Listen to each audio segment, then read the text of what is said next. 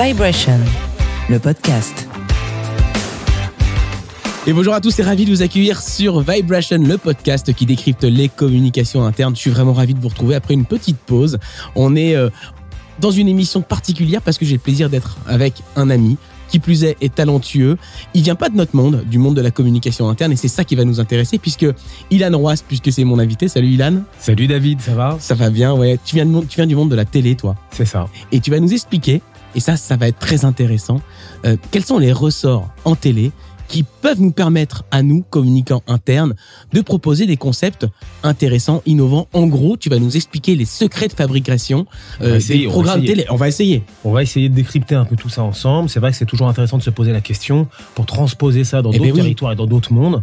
En tout cas, c'est vrai que c'est mon expertise, ma compétence. Donc, si je peux aider et discuter avec toi, je suis là pour toi, mon ami. Eh ben, c'est parfait. Je m'appelle David Gordon, je suis le fondateur de Nouvelle Voix. Et chez Nouvelle Voix, on crée des concepts, on crée des médias de communication interne. Et c'est d'ailleurs par des clients que j'accompagne qui m'ont souvent posé la question du concept qu'ils pourraient créer, que ce soit en podcast, que ce soit en émission de télé. C'est eux qui m'ont donné l'idée de t'interroger à ce micro, Ilan.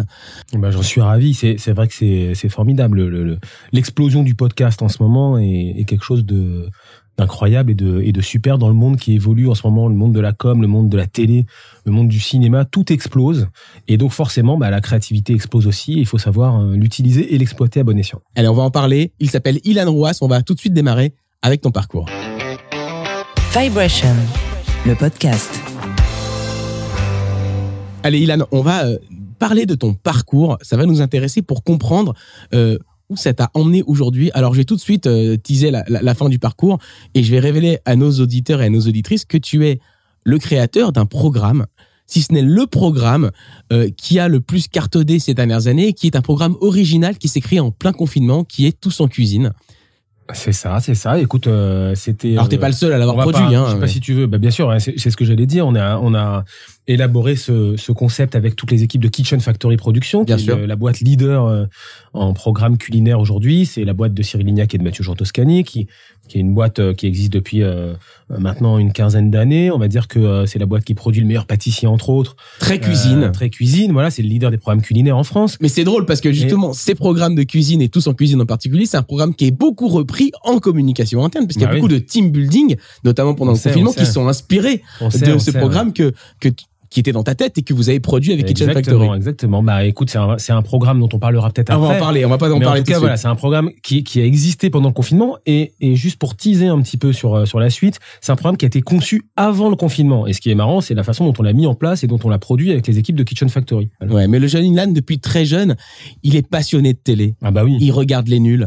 Il regarde tout ce qui peut se passer. Il regarde Arthur beaucoup. Mm-hmm. Et il a qu'une envie, c'est d'arriver dans ce monde de la télé que tu fais puisque tu arrives en stage à TF1 où tu évolues pendant un an. Voilà, c'est ça. En fait, au départ, c'est vrai que moi, étant lycéen, j'écrivais des idées de concepts dans un petit carnet en ayant le rêve absolu qu'un jour ça passe à la télé et puis rentrer et pénétrer dans le monde de la télé, c'est pas forcément facile. Alors surtout dans le milieu dans lequel j'évolue, le milieu familial qui est assez contraint, où on dit qu'il faut faire médecine, après qu'il faut faire droit. T'as fait tout ça d'ailleurs. J'ai fait tout. Moi, on m'a dit qu'il fallait faire ça. Donc j'y vais, tu vois. Jusqu'à ce que tu prennes ton envol et que tu décides de faire de la télé. Donc je fais un master à Dauphine et puis après, le master me permet de rebondir sur un stage à TF1. Mais là, on va dire que j'arrive dans la tour TF1 avec cette espèce de grand rêve dans lequel, je sais pas si t'es déjà allé chez TF1, mais quand tu rentres dans le hall, il y a plein d'écrans télé. On se sent tout petit. On se sent tout petit et surtout quand on a 22, 23 ans et on arrive là avec la grande tour TF1 qu'on voit sur le périph' quand on passe sur le périph'.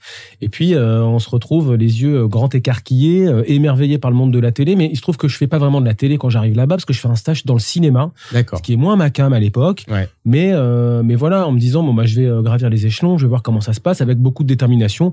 Voilà, je fais un stage qui est intéressant là-bas mais qui est pas non plus ce qui m'excite, mais très vite en fait, j'entends parler d'un programme qui va se monter chez TF1 et qu'on connaît tous et qui s'appelle La méthode Coé. Et en fait, de fil en aiguille, j'arrive à choper le numéro de téléphone du directeur de prod prod de la méthode Coé, en tout cas de Lauribel, la boîte de Bataille Fontaine qui produit ce programme à l'époque. Et qui produisait l'émission du Rideau qu'on connaît très très bien. Exactement. On se rappelle tous de cette émission avec le Rideau. Voilà, avec le Rideau, avec le fameux Sam au bout du couloir que tout le monde, dont tout le monde se souvient. Et peut-être qu'on saura à la fin de ce podcast qu'il est devenu ce Sam. Je donnerai des news de Sam à la fin de ce podcast. J'ai aussi des news sur ça. Allez, à la fin de ce podcast, en surprise, qu'est devenu Sam. Voilà. Et donc en fait, je me retrouve très rapidement à l'été, je sais plus de quelle année, 2004, 2005, quelque chose comme ça, à toquer à la porte du directeur des prods de Lauribel et à rencontrer Bataille Fontaine et à me présenter pour voir s'il y avait un job sympa là-bas, avec toujours l'idée en tête de faire de la création et du développement. Mais là, il se trouve que le job, un peu de... C'était de la prod. Donc la prod, pour ceux qui ne connaissent pas ce que c'est que la prod, on va expliquer. C'est-à-dire que tu es sur les plateaux, Exactement. Tu construis le programme, tu vas chercher... Je me souviens qu'à l'époque, tu allais chercher des déguisements à droite, à gauche pour la méthode Coé. Donc la prod, c'est ça, c'est faire en sorte que tout soit là, tout soit prêt. À proprement parler, c'est la production, c'est la fabrication de l'émission. Et donc, on est vraiment dans le terrain, dans le concret. Les mains dans le cambouis, comme on dit. Les mains dans le cambouis. Alors au début, ça commence par aller chercher les déguisements de Coé, ensuite c'est un peu plus d'accessoires, et puis ensuite c'est organiser le tournage en convoquant la personne qui prend le son, en convoquant les maquilleurs, les coiffeurs, en organisant le tournage. Sauf que toi, tu ne te dessines pas à faire de la prod parce que tu as des idées depuis tout petit. Dans ton carnet, tu écrivais des concepts et rapidement, tu sors de cette prod pour arriver dans la création de programme. Et ça tombe bien puisque c'est le moment où la TNT arrive en France et où il y a pléthore de nouvelles chaînes qui arrivent, pléthore de programmes à produire avec des nouvelles cibles, des nouvelles audiences et des choses à construire. Exactement. C'est en fait, moi, j'ai fait de la prod d'abord chez Lauribel, mais très vite, les idées que j'avais, je les ai proposées à Bataille Fontaine, en ayant après travaillé sur d'autres projets avec eux. Et très vite, je me retrouve d'abord chargé de développement et de création chez Lauribel, et ensuite directeur de la création et du développement, et on imagine des concepts. Au moment où, si tu veux, il y a TF6 qui est en place et qui explose bien, au moment où il y a... la TNT qui émerge, on va dire, et au moment où il faut aussi proposer des programmes un peu différenciants et pas chers. C'est ça. Et donc, là, il faut se battre avec ses forces et avec ses outils. Un peu c'est là où la créativité est la plus forte. C'est là où je vois des ponts, moi, entre la communication interne, où les moyens sont pas... Il n'y a pas des moyens qui sont subventionnés ou produits par de la publicité qui peuvent payer le programme. En communication interne, on a besoin d'avoir beaucoup de créativité, peu de moyens quand même, parce que c'est quand même pas le business d'une entreprise que de créer produire des programmes télé. Et là, je vois un lien avec la TNT où au début, tu me disais en préparant l'émission, on n'avait pas d'argent, il fallait créer des trucs hyper innovants qui marchent et sur des audiences et des cibles très précises. Ah bah bien sûr. Nous, c'était en même temps l'émergence d'Internet, si tu veux. Donc moi, je me souviens très bien de Laurent Fontaine qui me disait, mais en fait, il y a des trucs de ouf sur Internet, des images d'archives de ouf, il faut les compiler, les réutiliser et proposer des choses en les éditorialisant et en apportant un peu de contenu au programme. Donc on a fait des choses, je sais pas, j'ai pas les exemples en tête, mais on a fait par exemple les sports les plus cons du monde à l'époque. Enfin, aujourd'hui, ça paraît simple comme programme, mais à l'époque, c'était surtout un moyen de réutiliser les images du net qu'on voyait et on les éditorialisait et on faisait des super scores sur TF6.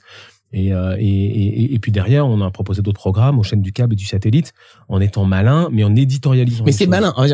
C'est pas très créatif de réutiliser des nouvelles images, mais c'est malin. Voilà, c'est ça. Est-ce que finalement, dans une communication interne où on doit produire du contenu, est-ce que tu considères toi qu'il faut être malin ou est-ce qu'il faut être créatif? Un peu des deux, mon caporal ou mon général, comme on dit. Les deux me vont. Il faut être et créatif et malin. Et puis, je pense qu'il faut aussi faire preuve un peu de professionnalisme. Et c'est pour ça que de plus en plus de métiers émergent dans ce sens-là. Ouais. C'est-à-dire que, de la même manière que, au début, pour l'instant, on n'en est qu'au début de cette com digitale, interne, via les podcasts, etc. Mais et les émissions de télé aussi. Il y a aussi des magazines, il y a aussi des live streams.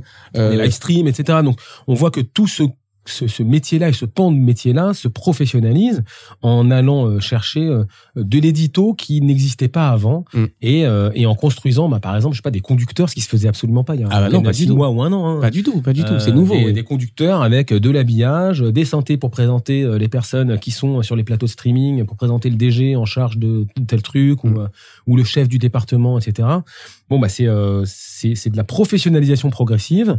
Mais on va dire que pour l'instant, de ce que je vois, mais c'est plus toi le spécialiste, de ce que je vois moi, pour l'instant, on tend à essayer un peu de copier les magazines classiques quand on parle du streaming et d'émissions de télé comme ça, de com interne.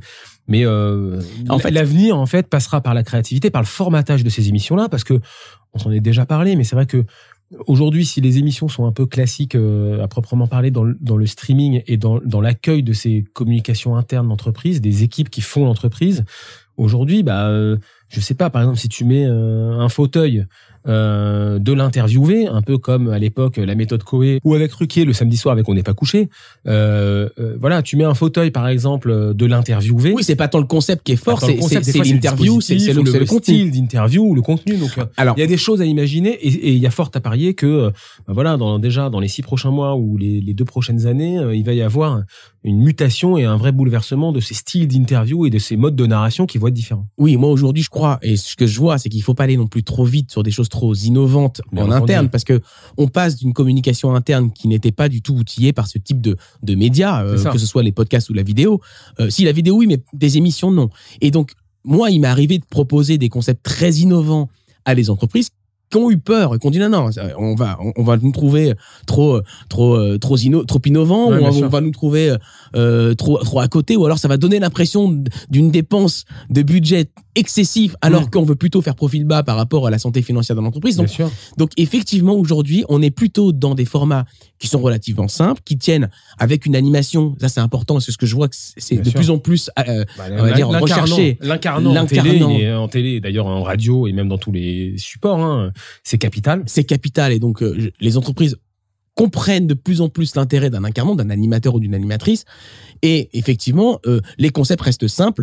Ce qu'on fait beaucoup, par contre, c'est intégrer le maximum de collaborateurs et de collaboratrices dans la préparation, dans la co-animation et dans la création de ces programmes, pour qu'ils puissent s'approprier le programme et que ça soit vraiment quelque chose qui appartienne au maximum de personnes. Bien sûr, et ça fait participer des gens, comme il y a d'autres programmes en télé qui ont été participatifs avec les téléspectateurs. Eh ben, on va en parler justement. Je vais vite parce que après Lauribel, tu intègres Endemol, la grande société Endemol, où tu intègres le service de développement et tu t'occupes donc de la TNT. Tu évolues tu travailles au départ, puis tu évolues chez Endemol jusqu'à aujourd'hui devenir indépendant directeur de création. Et tu parlais à l'instant de programmes qui intègrent des téléspectateurs et qui sont très participatifs. J'aimerais qu'on en parle maintenant de ce programme Tous en cuisine, qui est le programme qui a émergé 3 jours après le confinement, sorti de nulle part, et qui a vraiment enchanté beaucoup de foyers. C'est vrai, pendant le confinement. On a vécu une période extraordinaire et c'est vrai qu'avec les équipes avec lesquelles on a bossé sur ce programme, on s'est retrouvé dans une période surextraordinaire, parce qu'on vivait tout ce que le monde vivait dans l'absolu, c'est-à-dire le confinement, le choc aussi émotionnel de voir Macron à la télé qui nous dit qu'on est en temps de guerre. Mais vous dites, et nous on se dit, on va bosser, on va essayer de trouver une solution, on va créer quelque chose. On va.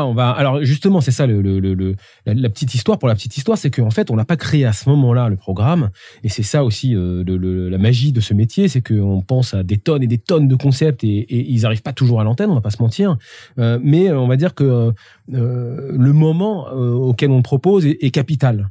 Et ce programme, on l'avait imaginé, ça faisait longtemps qu'on imaginait des programmes de direct de cuisine, ce qui est un petit peu oublié parce que... C'était Maïté et Micheline avant. Hein. Voilà, c'était Maïté et puis c'était Micheline, même pas en direct. C'est des images que les auditeurs connaissent bien, avec l'anguille qu'elle tape avec son bois. Voilà, elle lui donne un coup comme ça, elle le tue en direct à la télé. Aujourd'hui, ce serait impossible. Mais en tout cas, après cette période-là, il y a eu toute une réinvention des programmes culinaires à la télé, avec les Top Chefs, avec les Master Chefs, avec le meilleur pâtissier, avec des modes de narration différents. Mais nous, en fait, on est retourné un petit peu au basique et on avait en tête l'idée de proposer un grand cours de cuisine façon masterclass à l'époque, parce que c'était à la mode et sur Internet et dans le monde, on va dire. Mais c'était surtout l'idée de le proposer en direct. Et quand on est allé voir M6 avec ce qui s'appelait Qu'est-ce qu'on mange ce soir, c'était en 2020, 2019. C'était bien avant. C'était 6 mois auparavant. 6 mois avant, d'accord. 6 mois auparavant. Donc on est loin de s'imaginer que le Covid va arriver. On s'adresse au directeur des programmes d'M6 et avec la conviction qu'on peut apporter quelque chose de nouveau à 19h à la télé, en tout cas de différenciant par rapport à ce qui est proposé à cette horaire-là, parce que comme vous le savez, il y a Hanouna, il y a Yann Barthès, c'est un carrefour d'audience qui est assez compliqué à gérer, on va dire, en termes de propositions, de concepts. Et quand on arrive devant les patrons de chaîne, ils nous écoutent très attentivement, ils nous disent que c'est une super idée, mais que c'est pas le moment. Et c'est pas le moment pour plusieurs raisons, parce que d'abord, ils ont des programmes bien installés à l'antenne chez eux à ce moment-là. Ils ont Objectif top chef, ils ont La meilleure boulangerie, etc. Mais ils nous disent, ça va un petit peu trop casser les codes, on va dire. Ah, intéressant. On n'est pas encore habitué à ça, et surtout faire du direct. Pour l'instant, c'est pas le bon moment. Mais comme souvent ça arrive quand on pitch des programmes en chaîne, c'est pas toujours le bon moment. C'est la raison pour laquelle il faut souvent reproposer des programmes quelques mois après. Tout comme un terme, je disais tout à l'heure, faut pas aller trop vite pour pas trop casser les codes. Exactement. Tout de suite. Il y a un bon timing et puis il y a surtout une progressivité de programmes qui peuvent arriver à un moment donné sur des choses un peu différentes. Bah bien sûr, surtout que quand vous essayez de convaincre le maximum de personnes, les téléspectateurs. Pas clivant, faut pas être clivant, il faut arriver au bon moment. Ouais. Et donc le bon moment, on était loin de se douter que ça allait être au moment du Covid. 16-17 mars, là, voilà, discours du président. En fait, l'idée qu'on avait proposée à M6, c'était vraiment une émission, même nous, dans les codes, on l'avait imaginé de manière assez classique, avec un plateau, avec des lumières, avec un public qui applaudit, avec un invité, People, qui vient sur le plateau, qui fait la cuisine avec Cyril Lignac, avec un commis qui était déjà à l'époque Jérôme Anthony, qui était un peu le C'est fou parce qu'on connaît l'émission maintenant telle qu'elle existe, et on se dit qu'elle est bien mieux comme elle existe maintenant que l'imaginer avec un plateau du public qui applaudit dès qu'on fait cuire le tourne-dos Rossini, tu vois. Voilà, c'est ça. Attention, on met le tourne-dos au four et applause. Là, finalement, je le sens moins que comme ça fait aujourd'hui. C'est pas la même. Donc au final, on se retrouve au mois de mars avec le confinement qui arrive. On était déjà en prod sur un programme qui s'appelle Mon gâteau et meilleur de France, qui a existé bien après le confinement, mais en tout cas on était en tournage, et là on se dit bon, le tournage s'arrête, on est dans une période de crise, qu'est-ce qu'on peut proposer? Parce que c'est vrai que dans les périodes de crise on peut aussi proposer des choses, c'est le moment aussi de renverser la table comme on dit. Et très vite on s'est dit viens, on ressort ce projet qu'on a proposé à M6, qui était peut-être trop disruptif à l'époque. Parce que, d'abord, pour une raison simple, c'est que nous, on se disait, écoute, moi, ça fait 3 jours et demi que je suis bloqué à la maison, j'ai déjà fait des pâtes, j'ai déjà fait du riz, et j'ai déjà fait une omelette. Je tourne en rond. Qu'est-ce qu'on va pouvoir bien faire à manger les prochaines semaines si on est bloqué à la maison? Ça, c'était vraiment un constat de base. Et puis, l'idée, c'était aussi de se dire, on voit un peu ce qui émerge sur Internet très vite, les chefs.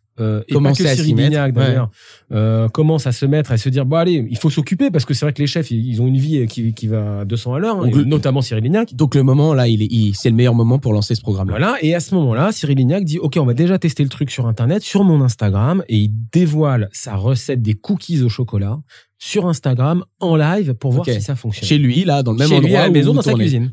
Donc on avait déjà en tête ce dispositif. Aussi, on avait préparé, parce qu'on se disait, on avait préparé la technique qui pouvait s'installer chez Cyril Lignac. Mais quand tu dis on l'avait préparé, c'était avant le confinement? Avant le confinement, on s'était dit comment ça peut se passer parce que vous aviez en tête que ça allait arriver. En fait, on avait imaginé le dispositif sur le digital au moment où la chaîne M6 nous dit c'est peut-être pas tout de suite pour le cas. Donc on s'est dit peut-être qu'on peut décliner ça sur le digital. Vous avez déjà tourné un peu l'idée. Ouais, l'idée avait un petit peu évolué dans notre tête, mais au moment où on le propose à M6, on leur dit en fait c'est le bon moment pour le sortir, parce que Cyril Lignac d'abord bénéficie d'une image incroyable, c'est le chef préféré des Français, il va nous accompagner pendant cette crise et il va apporter sa joie, sa bonne humeur à travers finalement quelque chose que tout le monde partage, c'est-à-dire la cuisine, et qui véhicule des valeurs exceptionnelles qu'on connaît. Et donc l'idée, ça a été de proposer ce programme M6. On était peut-être le lundi d'après les annonces de Macron et de Édouard Philippe, qui nous disent vous êtes confinés. Donc le lundi, on appelle M6, on leur dit les amis, nous on est prêts pour le faire. On peut tester déjà ça sur Instagram avec Cyril qui va faire sa recette de cookies au chocolat. Et puis nous derrière, on prépare l'édito et on se dit OK. À partir du moment où finalement tous les voyants sont au vert comme ça, avec un contexte qui fait que non seulement le chef Cyril Lignac est à domicile, les Français sont bloqués chez eux et les célébrités sont aussi bloquées chez elles, et tout se combine pour envoyer la cam. Et alors là, ce qui devait pas arriver arrive. On se retrouve avec une semaine folle, puisque d'habitude on prévoit un plateau, des caméras, un studio, des répétitions, là, du maquillage, etc. Faut tout révolutionner. À distance, chez soi. À distance, via WhatsApp, via Zoom, via. Et vous créez une production. Nouvelle chez Cyril Lignac avec des moyens très limités, parce que vous pouvez pas être sur place, vous êtes tous à distance. Comme on dit souvent, on travaille avec la contrainte, et là, la contrainte elle était folle, et on se retrouve à préparer l'édito, à préparer les recettes, à faire les recettes à distance, à préparer les ingrédients à distance. Mais finalement, et arrive la diffusion du samedi soir où, au final toutes les équipes de prod et les équipes édito et les équipes d'M6 à ce moment-là ne se sont même pas parlé, ne se sont même pas vues. Personne ne s'est vu. Et là c'est parti. on démarre l'émission. Et pour la petite histoire, si vous la retrouvez cette émission, vous me verrez. Et oui, parce qu'on appelle les copains à ce moment-là. Parce qu'on appelle les copains pour la première émission. Et donc, Ilan m'appelle. Et moi, à ce moment-là, je suis covidé. Voilà. En fait, je suis dans mon lit. Et je dis, vas-y, j'y vais, je le fais quand même. Et moi, je dis que j'étais covidé ce jour-là. Et avec la bonne humeur et la bonne énergie qu'on te connaît. Et l'énergie que j'ai dû mettre pour être en direct sur M6 avec ma webcam et tout, ça m'a sorti de mon Covid parce que le lendemain, j'allais vachement mieux. Bah voilà. Et donc, voilà. C'était un peu le remède. C'est un peu le remède. Voilà. Si vous voulez sortir du Covid, faites Tous en cuisine. On va passer sur la deuxième partie de cette émission, mais juste, je fais une petite avance rapide pour dire que cette émission, elle a continué son succès. Oui. Elle s'est perdurée avec des formules un petit peu différentes, ouais, avec un développement de par le monde, puisque maintenant, cette émission est produite au Mexique, dans d'autres pays, tu vas nous en dire, mais, ouais, mais c'est un très beau succès qui continue. Cette émission, elle est née pendant le confinement, mais elle continue de perdurer. C'est ça qui est beau. C'est ça qui était intéressant. Ouais. Et le programme continue d'exister à l'international parce qu'en effet, ça marche. Ça marche, et puis ça marche pendant le confinement, hors confinement. Il y a eu des adaptations au Mexique, il y a des adaptations aux Pays-Bas, en Belgique flamande. Et puis là, le truc qui vient de sortir là, c'est plutôt incroyable d'ailleurs. C'est un programme qui a été adapté dans une version panarabique, en langue arabophone, puisqu'il y a un chef qui officie à distance depuis Abu Dhabi TV. D'accord. Et qui officie en donnant ses conseils à distance à des téléspectateurs depuis tous les pays du Maghreb et du Moyen-Orient. Donc ça poursuit comme ça. En Égypte, ouais, au Liban, en Afrique du Nord, voilà, ça, le donc programme continue. Voilà, ça part d'un podcast, ça part d'une idée, c'est le bon moment, et puis ça marche. On va s'interroger dans la deuxième partie de cette émission. J'ai voulu prendre un moment avec les auditeurs pour découvrir cette histoire, l'envers du décor, parce que c'est toujours intéressant, même si on s'est un peu écarté de la communication interne. C'est passionnant. Donc, désolé, cette émission va être un peu plus longue que les autres, mais vraiment, c'était passionnant. Et de toute façon, je vais chapitrer l'émission, comme ça vous pourrez, si ça vous intéresse pas du tout cette émission, vous pourrez découvrir la deuxième partie. On va s'interroger sur pourquoi une émission marche, comment on peut imaginer un concept qui fonctionne. Vibration, le podcast. Ilan, comment a évolué ces dernières années, les process des créations des émissions? Comment tout ça a évolué? Tu parlais il y a quelques années où il fallait produire des émissions qui étaient malines, pas chères, et c'était peut-être ça le driver. Est-ce que maintenant, il y a d'autres drivers qui permettent de construire des concepts d'émissions? C'est une question très complexe, pour laquelle on n'a pas forcément la réponse. On sait construire une émission, mais connaître l'émission qui va connaître un succès à coup sûr, on n'a pas forcément la réponse parce que forcément... Mais en tout cas, vos drivers de création. Vos drivers de création, alors on en a plusieurs. Tu parlais des moyens malins et intelligents de construire des choses efficaces et pas chères à l'époque de la TNT, mais on va dire qu'il y a eu plusieurs phases dans la création et le développement. Il y a eu pendant les années 2000, parce que moi c'est le moment où j'ai commencé...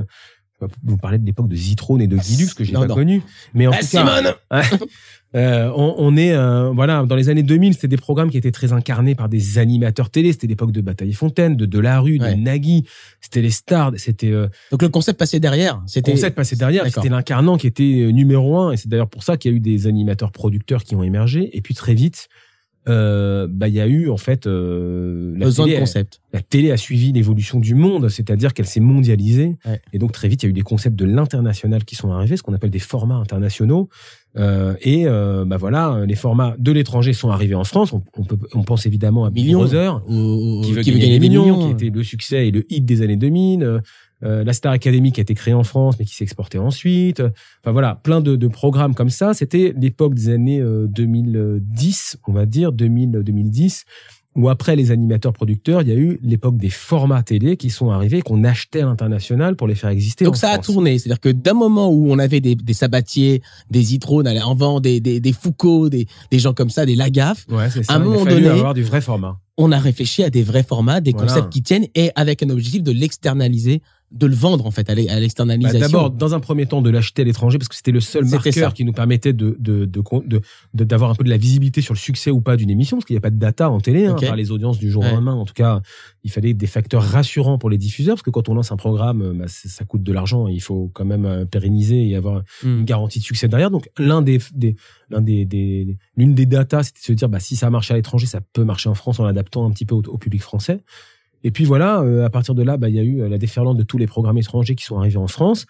Et on va dire que c'était l'époque où bah, les diffuseurs en France n'étaient pas forcément Or, les talks et les magazines qui étaient très incarnés, style Ardisson, Fogiel, Ruquier. Il y en a encore aujourd'hui. Mais Yann Barthès, Hanouna, c'est pas des concepts étrangers, mais c'est des trucs qui reposent sur les personnalités des animateurs. Donc il y a de tout aujourd'hui. Il y a des programmes qui sont basés sur le concept Danse avec les stars, voilà. The Voice, etc. Et aujourd'hui, ça a un peu basculé. On se retrouve avec des programmes qui sont, maintenant, on va dire que les diffuseurs font un peu plus confiance à la créativité française parce que finalement il y a une pénurie de formats à l'étranger et donc les diffuseurs s'autorisent à créer avec les Français et c'est ce qui donne des programmes un peu plus originaux ou un peu plus différenciants. Et puis c'est aussi l'arrivée des plateformes qui bousculent un peu tout, qui bousculent le game et qui permet aux diffuseurs un peu de se réinventer et de se dire il faut qu'on bouge les lignes et qu'on propose de nouvelles choses.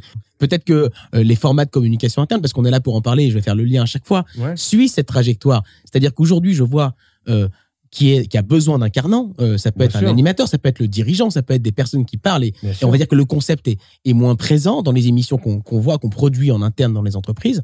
Et j'espère que suite à ça, dans quelques mois, dans quelques années, ce seront des concepts un peu plus ambitieux, un peu plus créatifs qui arriveront et qui pourront renverser la table, comme tu disais tout à l'heure, pour surprendre. Mais c'est inéluctable, ça arrivera. Et d'ailleurs, je pense qu'il y a déjà des émissions qui se font dans un formatage déjà un peu différent. Et je pense qu'il y a des jeux de questions-réponses. Il peut y avoir des quiz parfois. Est-ce que c'est très innovant, ça ? Je sais pas. C'est déjà une forme d'évolution, ça change, en tout cas. Donc, ça change et c'est différenciant. Ouais. Et il y a fort à parier que progressivement, et avec les moyens que les entreprises voudront mettre en place, et avec la créativité de gens de talent comme Nouvelle Voix aujourd'hui. C'est gentil, je l'ai pas payé. Non, mais enfin, faut quand même le dire, parce que finalement, il y a plusieurs boîtes qui s'occupent de ça, mais Nouvelle Voix le fait avec talent, on va dire, parce que vous essayez toujours de trouver une forme d'originalité dans les concepts que vous proposez. C'est gentil. Progressivement, ça évoluera, soit en s'inspirant de choses à l'étranger, soit en s'inspirant, comme tu disais, d'un carnant fort, et puis aussi en trouvant, je pense... Ou en s'inspirant des choses en France aussi. Voilà, et puis en trouvant des outils qui permettront aux gens en interne de communiquer différemment. Ilan, qu'est-ce que les téléspectateurs recherchent à la télé ? Ce qui nous permettra de comprendre ce que les salariés internes peuvent aussi rechercher dans leur programme interne d'entreprise. Qu'est-ce qu'on recherche aujourd'hui lorsqu'on regarde un programme ? Alors là, encore une fois, une question complexe. Mais c'est ton point de vue. C'est mon point de vue, ouais. Et comme tu sors d'un succès, peut-être que tu peux t'inspirer de ce succès pour dire qu'est-ce qu'on cherche. On va dire que il y a plusieurs. En fait, le marché est de plus en plus spécialisé, c'est-à-dire que il y a des chaînes historiques style TF1, M6, France Télé. Voilà, eux, ils essayent d'être très mainstream, mais déjà même dans la couleur qu'ils ont et l'ADN et leur ADN. On a déjà des territoires différents et finalement, si tu analyses bien le truc, ils ne s'adressent pas forcément aux mêmes téléspectateurs. TF1, on va dire qu'ils ont des programmes très shiny, comme on dit. Oui, très positifs. Du rêve, positif, feel good, qui réunissent la famille, du jeu, du divertissement avec des stars, avec des célébrités. Ça fait rêver en quelque sorte aussi. Et on regarde TF1 quand on a envie de se décontracter aussi avec un peu de rêve que ça nous envoie aussi. M6, c'est plus le quotidien. M6, c'est le quotidien, c'est les hobbies. C'est les hobbies finalement. Les stars d'M6 ne sont pas les célébrités. Enfin, il n'y a pas beaucoup de programmes de divertissement incarné par des célébrités. Il n'y a pas de Danse avec les stars en quelque sorte sur M6, mais c'est plus des héros du quotidien, des vrais gens qui parlent et qui deviennent les héros des programmes d'M6. Donc déjà, la couleur, elle est différente. Elle est couleur, mais il y a des vases communicantes. Je veux dire, ce sont les mêmes téléspectateurs qui peuvent passer de TF1 à M6, et maintenant TF1 et M6 sont en train de fusionner, donc du coup, ça va devenir encore plus fort. Ça va changer encore un peu. Qu'est-ce qu'on recherche ? D'où ma question. On cherche quoi ? On cherche aujourd'hui à rêver dans un contexte compliqué. On cherche plutôt à être surpris, à être rassuré.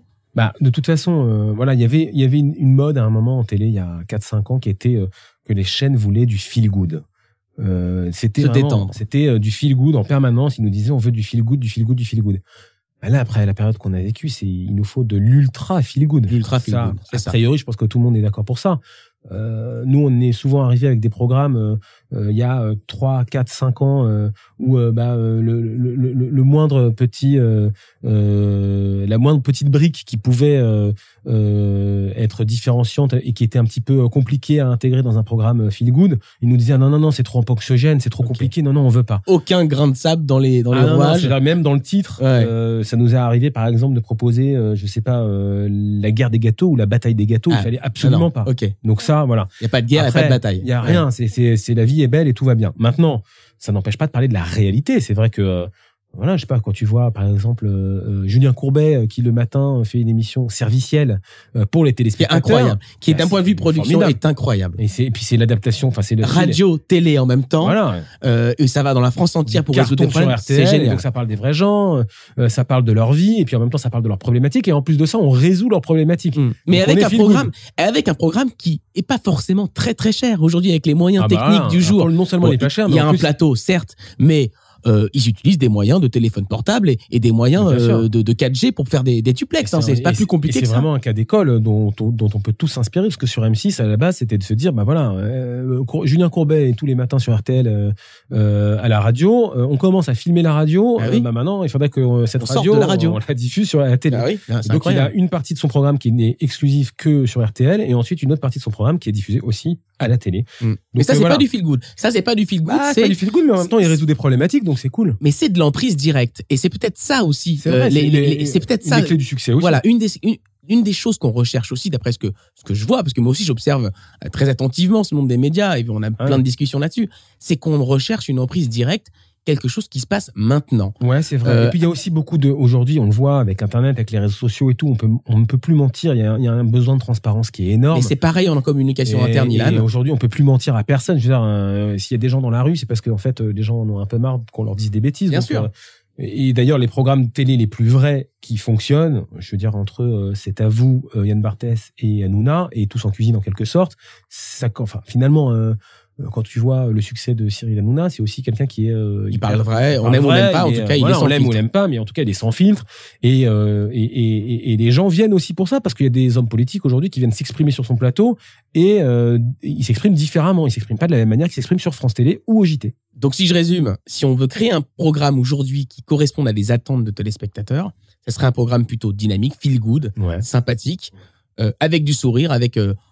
des ondes positives, mais aussi du direct, avec cette transparence, cette interactivité qui est recherchée et qui, en com' interne, est hyper précieuse. C'est-à-dire que moi, il m'est arrivé d'être très déçu par des clients que je ne citerai pas, auxquels j'avais proposé des émissions en direct, et on m'a retoqué en disant non, je veux prendre un autre prestataire qui fait des magazines enregistrés, en plateau certes, mais enregistrés à l'avance. Mais c'est vrai que le direct, c'est une grande force. Et je crois que ça change tout. Je crois qu'une émission enregistrée, ça se sent. C'est rassurant. C'est rassurant pour ceux qui la produisent, mais ça joue pas le rôle de prise directe, de communication transparente et authentique comme on le veut. Exactement. En communication. C'est vrai qu'en ce moment, il y a la prime à l'authenticité et à la transparence, donc je pense qu'il faut effectivement jouer sur ça, que ce soit en télé, en podcast, en radio, en tout cas dans tous les contenus, on a quand même un besoin d'authenticité et les différents contenus qu'on va avoir prochainement iront dans ce sens-là, je pense. On peut faire des trucs géniaux avec des incarnants top, avec de la prise directe, avec une préparation, avec des idées qui permettent d'avoir des émissions qui soient hyper intéressantes. Ilan, est-ce que c'est cette période-là de créativité, moi c'est cette période Covid, s'il y a quelque chose à ressortir, il y a plusieurs choses positives qu'on peut en ressortir, la solidarité, tout ça, mais je trouve qu'il y a eu une surcréativité de beaucoup d'acteurs et d'actrices dans le monde de la culture, dans le monde de la recherche, il y a eu beaucoup de livres. Bon, est-ce que finalement, ça n'a pas montré qu'il y a eu un peu un embourgeoisement global des productions télé, où on avait envie de créer des énormes plateaux et on pensait que c'était ça qui allait driver le programme avec des énormes stars et tout, alors que finalement, là, on se rend compte que c'est pas ça qui intéresse, c'est pas les énormes plateaux, c'est des idées, c'est de l'interactivité. Oui et non. Enfin, je veux dire, aujourd'hui, par exemple, Danse avec les stars, ça continue de fonctionner. Oui, mais ça. Ok, mais c'est un truc. Mais c'est sûr que ça nous a, en tout cas, 10 ans. En tout cas, ça nous a permis de, ça nous a à tous et à toutes et à tous plutôt, de voir que c'était possible de pas mettre des gros moyens pour faire des succès. Ça, c'est sûr. Ouais. Et c'est vrai que le monde de la culture, le monde du spectacle s'est mobilisé en proposant des choses formidables, des expériences, de l'expérientiel, en proposant des choses expérimentales, en proposant des spectacles incroyables. Et c'est vrai que ça nous a permis de voir qu'il y avait des choses nouvelles qui pouvaient émerger sans forcément trop de moyens. Et c'est vrai que avec le recul, même quand on parle aux diffuseurs, ils peuvent te dire là, ça sert à rien de faire un gros plateau pour raconter cette histoire. Mais on va dire que le plus important, c'est que ça nous a recentrés, j'allais dire, sur la créativité. Ouais. Ça veut dire, quoi qu'il en soit, un bon sujet, bien abordé, avec le bon storytelling, parce que c'est le storytelling qui fait toute la différence. Ça peut nous permettre d'avoir un bon succès derrière. Maintenant, On va voir ce que ça va donner dans les 2, 3, 4 prochaines années. Mais c'est pas grave. Enfin, je veux dire par exemple, ça y est, le succès, il a été tellement incroyable. Voilà. À un moment comme ça, même si l'émission ne poursuit pas, j'imagine que t'aimerais qu'elle se poursuive, cette émission, parce que c'est ton bébé. Et à Kitchen Factory également. Mais je veux dire, l'histoire, elle est belle déjà comme ça, en fait. Ouais, ouais, parce qu'il y avait un storytelling derrière, parce qu'il y avait, c'était une aventure incroyable, et puis parce que ça devait durer peut-être quelques semaines, ça, et puis ça a duré très longtemps. Donc on est très content. Non, le vrai truc, c'est de se dire, voilà, maintenant, tous les sujets peuvent être abordés, mais maintenant, il faut les raconter avec un storytelling fort et proposer des choses ancrées dans le concret. Allez, dans quelques instants, on va expliquer ce qui est devenu Sam. Tu vas aussi offrir une place pour... Gros teaser. Voilà. Et tu vas aussi offrir une place à quelqu'un qui nous écoute pour assister à Tous en Cuisine, n'est-ce pas? C'est prévu. C'est prévu. C'était pas prévu, mais il va falloir faire vite parce que c'est pour Noël. Mais alors, très bien. Mais juste avant, on va parler de tes secrets de fabrication. C'est parti. Vibration, le podcast. Qu'on fait là, depuis le début, avec ce Sam, etc., ça fait partie de tes secrets de fabrication. Un jour, on a beaucoup discuté autour de la création d'une émission en live de télé avec des improvisateurs. C'est vrai. Et tu m'as donné un de tes secrets. C'était super qu'on a fait. Et tu m'as dit, il faut une carotte à la fin. Ah ouais, et c'est ce que je fais. Alors, Sam n'est peut-être pas la meilleure des carottes, mais en tout cas, depuis le début, c'est ça que je fais. On dira à la fin. Qu'est-ce qu'il est devenu? Non, mais alors, celles et ceux qui nous écoutent, je l'ai fait on purpose, comme on dit, celles et ceux qui nous écoutent, interrogez-vous, est-ce qu'à un moment donné, dans le fait que vous nous écoutiez après plus de 40 minutes d'émission, est-ce que vous... Il n'y a pas au fond de votre tête, il nous a dit qu'ils allaient nous expliquer quelque chose à la fin. Est-ce que ça n'a pas joué un peu? Ça joue toujours. C'est vrai qu'on s'en est déjà parlé, mais moi, une des premières leçons que j'ai eues en premier rendez-vous chez le diffuseur, c'était chez M6. J'avais la directrice des programmes face à moi. C'était mon premier rendez-vous. J'étais un petit peu paniqué, je te cache pas. Et en fait, elle me disait, mais c'est quoi l'enjeu de ce programme ? C'est ça, c'est quoi l'enjeu ? Et en fait, dans ma tête, je me suis dit, c'est le cadeau ou c'est le gain à la fin. Mais en fait, c'est pas ça l'enjeu. L'enjeu, c'est qu'est-ce qui fait que le téléspectateur vient voir le programme et en plus, il reste jusqu'au bout de l'émission. C'est ça. C'est toute la difficulté de nos recherches et de nos travaux en termes de création et de formatage d'émissions. C'est trouver l'enjeu global et faire revenir les gens et en tout cas les laisser regarder avec plaisir le programme jusqu'à la fin. Donc cet enjeu, il existe dans tous les programmes qui cartonnent à la télé. Que tu regardes TF1, Danse avec les stars. Donc avec les stars, c'est qui va partir à la fin. Voilà, Tous en Cuisine, c'est quoi? Mais aussi, il y a des enjeux intermédiaires. C'est quelle note il va avoir, etc. C'est ça. Tous en Cuisine, c'est savoir si on a brûlé le truc ou non. Voilà, c'est ça. Est-ce qu'on va réussir la recette? Est-ce que l'invité à la recette? Est-ce que l'invité People à la maison va réussir? Est-ce que Cyril va rater ou pas son soufflé au jambon? C'est vrai que dans toutes les émissions, il y a effectivement... Il y a toujours un enjeu. L'un des animateurs qui le fait excellemment bien, c'est aussi Cyril Hanouna, qui n'arrête pas de relancer après la pub en disant juste après, on vous dira ce qui s'est réellement passé hier pendant le JT, et on vous dira à la fin de l'émission le gros dose du jour avec, je sais pas, un tel qui a parlé de Zemmour ou machin. Mais ça, c'est pas dans le concept. Et on vous reverra des coulisses. Pardon, mais ça, c'est des techniques d'animation de teasing, ce que je fais aussi depuis le début en disant dans quelques instants, on va parler de ça, etc. Mais c'est vrai. C'est de l'édito, c'est de l'animation, c'est pas le concept. C'est là où justement, moi, j'ai trouvé un contre-exemple avec Hanouna où en fait, l'émission est très longue et il n'y a pas quelque chose, un reveal à la fin incroyable. Il n'y a pas un reveal, mais il y a un enjeu en permanence. Il y a un enjeu en permanence. On se retrouve dans quelques minutes. Mais il crée l'enjeu. Mais c'est ça, il le crée en permanence. C'est qu'il crée l'enjeu par l'animation, d'où l'intérêt d'avoir des animateurs professionnels en entreprise pour les émissions. Et c'est pour ça d'ailleurs que je puisse savoir faire ça. Exactement. Et donc je rebondis sur ça. C'est-à-dire que finalement, quand tu décris, et c'est intéressant qu'on s'en parle parce que finalement, moi je mets aussi à plat tous les outils dont on dispose dans les services de création et développement en France. Finalement, la recette du succès, on l'a pas forcément, mais en tout cas, on essaie d'agréger tous les outils qui nous permettent de se dire, OK, comment on peut faire un succès? Donc, effectivement, en télé, ou en tout cas en création de contenu, ça s'applique partout, en podcast, en émission de streaming, en émission de télé, c'est rechercher ce qui marche à l'étranger, c'est construire son programme autour d'un animateur fort qui sait parler et qui sait créer de l'enjeu, c'est l'enjeu du contenu que tu proposes, etc., etc. Donc, c'est agréger tous ces facteurs de réussite pour que le programme soit, le contenu soit audible et intelligent et passionnant à la fois. Garder l'attention des téléspectateurs, j'imagine que ça aussi, ça fait partie des choses auxquelles tu dois réfléchir quand tu crées un concept, et c'est aussi des ressorts d'animation, on l'a dit tout à l'heure. Ouais. Lorsqu'on est dans une communication interne avec des populations qui sont de fait intéressées par la vie interne de l'entreprise, Est-ce qu'il faut quand même travailler sur ces sujets-là?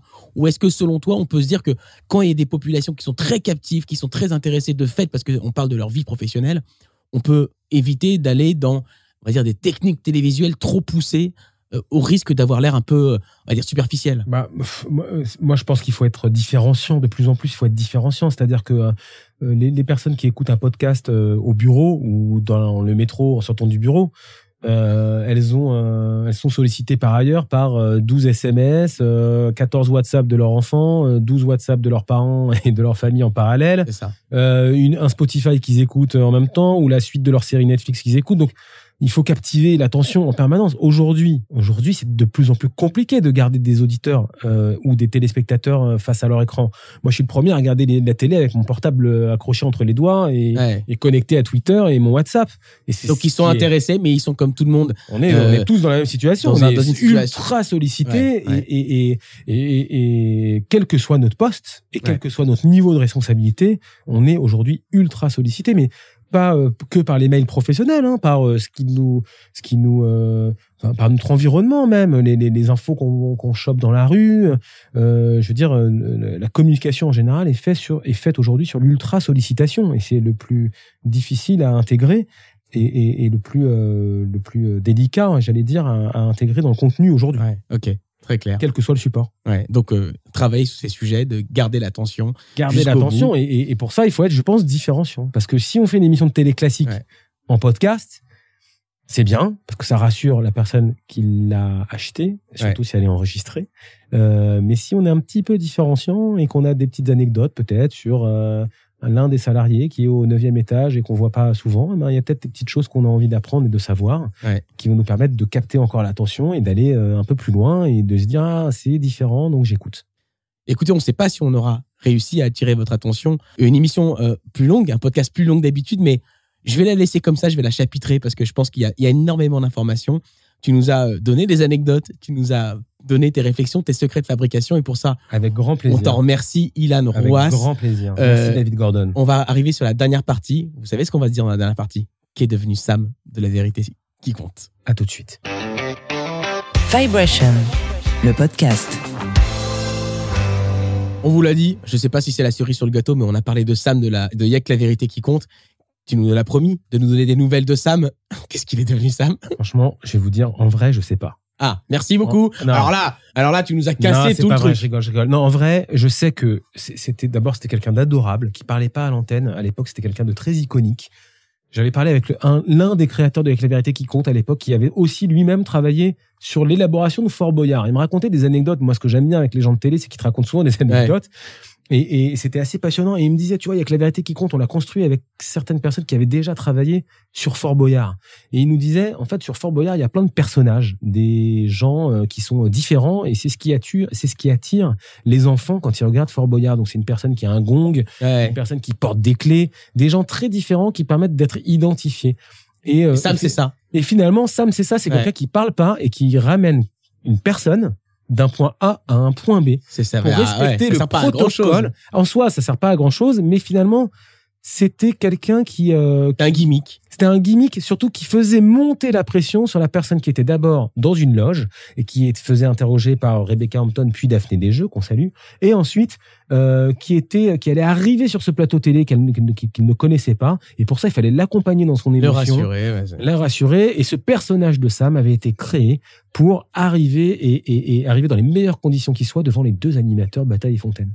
C'est aussi ça le charme du podcast. On commence par un sujet et on termine par Sam Richez, que vous pouvez retrouver sur LinkedIn. Il est Director of Rooms chez Groupe Cité Hôtel. Ouais, je crois que à Carcassonne. Et voilà, mais je crois qu'il a un super... il a eu un super parcours ensuite parce qu'il a fait du théâtre, il a continué dans l'artistique et je pense que c'est toujours le cas aujourd'hui dans ses fonctions et on le salue. C'était un mec hyper sympa avec qui j'aime très bien à l'époque. J'aimerais bien être accompagné dans ma chambre d'hôtel par Sam. Je trouve que ça aurait pas mal de gueule. Merci beaucoup, Ilan Rouas, pour cette entretien, c'était passionnant. David. Tu es mon ami, donc ça m'a fait plaisir que tu acceptes d'en discuter avec moi et j'espère que ça vous aura donné à vous, chères communicantes et chers communicants internes, des idées pour approfondir vos concepts de communication interne, ces communications internes qui n'ont jamais été autant structurantes et stratégiques dans nos entreprises. Et vive la création. Vive la création. Merci Ilan, si vous avez aimé ce podcast, bah, n'hésitez pas à donner un avis sur Apple Podcast ou le partager sur LinkedIn. Ça nous fera très, très plaisir. À très bientôt sur Vibration, le podcast qui décrypte toutes les communications internes vibrantes.